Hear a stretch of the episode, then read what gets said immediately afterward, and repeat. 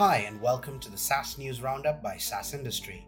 I'm Ben, and I'll be giving you a quick brief on what's the latest around the SaaS world in the last 24 hours.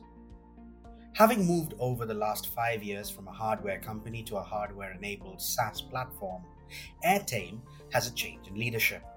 With co founder and CEO Jonas moving on to become the chairman of the board, the current CFO, Martin Wagner, will fill his boots take over as CEO of the company.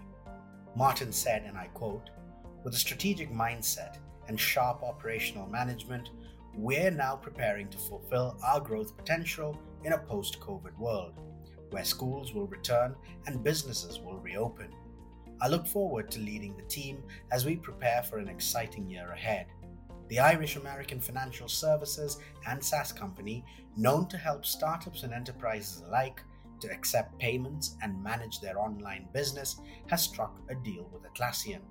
Atlassian, known for its project management tool Jira and collaboration tools Trello and Confluence, help large number of companies to stay organized and focused.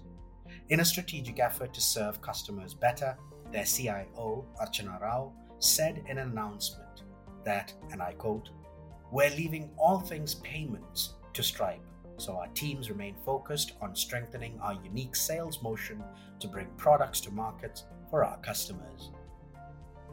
By exploiting a set of flaws in Microsoft Exchange software to break into email accounts and read messages without authorization, a network of Chinese hackers are suspected of hacking thousands of emails.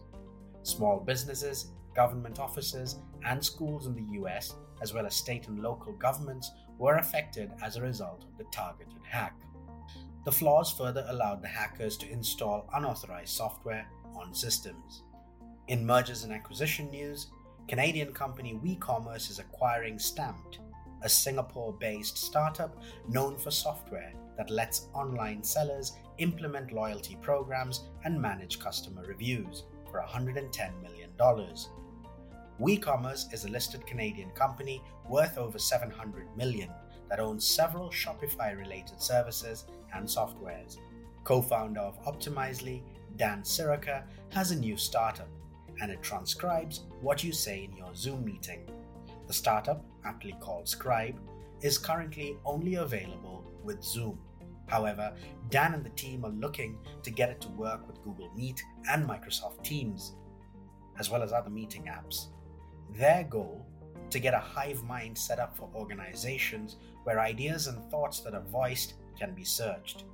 Join us tomorrow to get the highlights of the most important stories you need to know from the SaaS industry daily. That's it from me. Have a great day.